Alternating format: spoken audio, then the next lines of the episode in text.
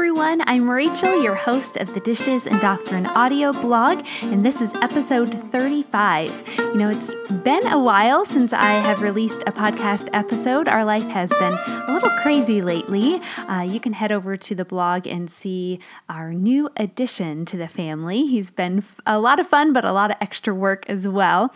But in the midst of all the busyness, we recently had a pretty proud parent moment. Our oldest uh, recently competed in a Bible quizzing competition with our Awana program, and he finished with a perfect score. Now, some may say that, of course, that seems fitting for the pastor's kid to win, but I saw the time behind the scenes that he spent studying and reviewing the references and definitions. His victory had more to do with his hard work than genetics. The danger of Bible clubs and competitions like that is the temptation to memorize scripture just for the reward. The beautifully inspired verses in our Bible become a string of words learned just in a particular order. The child ends up knowing the book, but not the author. It's so incredibly important that we, as parents and teachers and church ministry workers, take the extra time to explain the meaning and the context behind the passages alongside the memorization. Show them Jesus before moving on to the next section to master. We might be surprised at the Spirit's conviction and encouragement in our own souls as well. The Christian walk does require discipline, though. Giving our kids the opportunity to hide God's word in their sponge like minds and their tender hearts can stock their spiritual arsenal for the battles that are sure to come. During my teen years, I participated in an intricate system that our youth pastor designed for accountability in spiritual disciplines. We would record our points each week for scripture memorization, devotions, visitation, and outreach, and the occasional bonus activity in exchange for a variety of rewards. I and my closest friends were usually top earners each week, leading our respective teams to victory. In my mind, reading my Bible or chatting with senior citizens on a Saturday, Sunday afternoon seemed like a perfect exchange for 500 points and a pizza party the next Wednesday. Now that I'm 20 years down the road, I do have a problem with this system, though. There's definitely rewards for spiritual habits, but they don't come in the form of candy bars or amusement parks.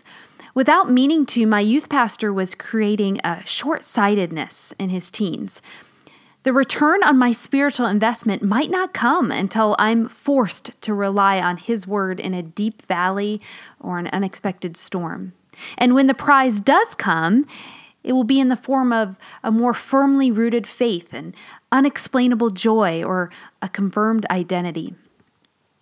This kind of spiritual exercise isn't just for those in Bible club and youth groups, though. We live in an increasingly dark culture, yet our default is often to blend in by being gray, not quite all the way dark, but not completely light either. We flounder when trials come because we haven't invested in our foundation during the calm seasons. We live as pseudo spiritual people, having the right lingo and the right lifestyle, but not truly knowing the God that we supposedly serve. My husband has recently started a new sermon series entitled We Believe. His underlying theme is what we believe will always affect our everyday living. Our love for our Savior grows in direct proportion to the time spent getting to know Him through His Word. And our love for others grows in direct proportion to our love for Jesus. It's a constant cycle of progress and growth until we reach our final home. Ironically, as I was writing out my thoughts this morning, I was listening to conversations of those around me at our local coffee shop. Two mommies were parenting a little toddler girl, and another couple was discussing our new president and his controversial decisions. Their views are affecting their living. If I was sitting at the table with them, would I be able to confidently share my beliefs? Would I be able to communicate the pursuing love of Heavenly Father? Would I be able to clearly share the book that informs my conclusions?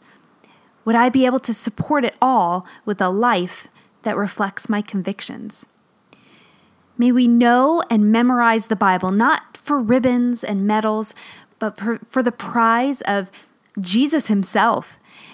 And may our knowledge translate into lives that proclaim the unfathomable love of our all powerful God. I love what 2 Timothy 3 14 and 15 says. But as for you, continue in what you have learned and have firmly believed, knowing from whom you learned it, and how from childhood you have been acquainted with the sacred writings, which are able to make you wise for salvation through faith in Christ Jesus. Now, I often think that I'm doing pretty well at living what I believe, but I recently heard an article, my husband shared it in one of his recent sermons, from a Christian man who is turned atheist. And the article that he wrote definitely challenges the thought that I have this all together. And I will include the link to that article in the show notes for this podcast if you'd like to read it as well. As always, you can subscribe to the Dishes and Doctrine audio blog. That way, any new episodes will come directly to your device. You can also give me any feedback, comments um, over at dishesanddoctrine.com, or you can email me at rachel at dishesanddoctrine.com. Until next time, have a great week.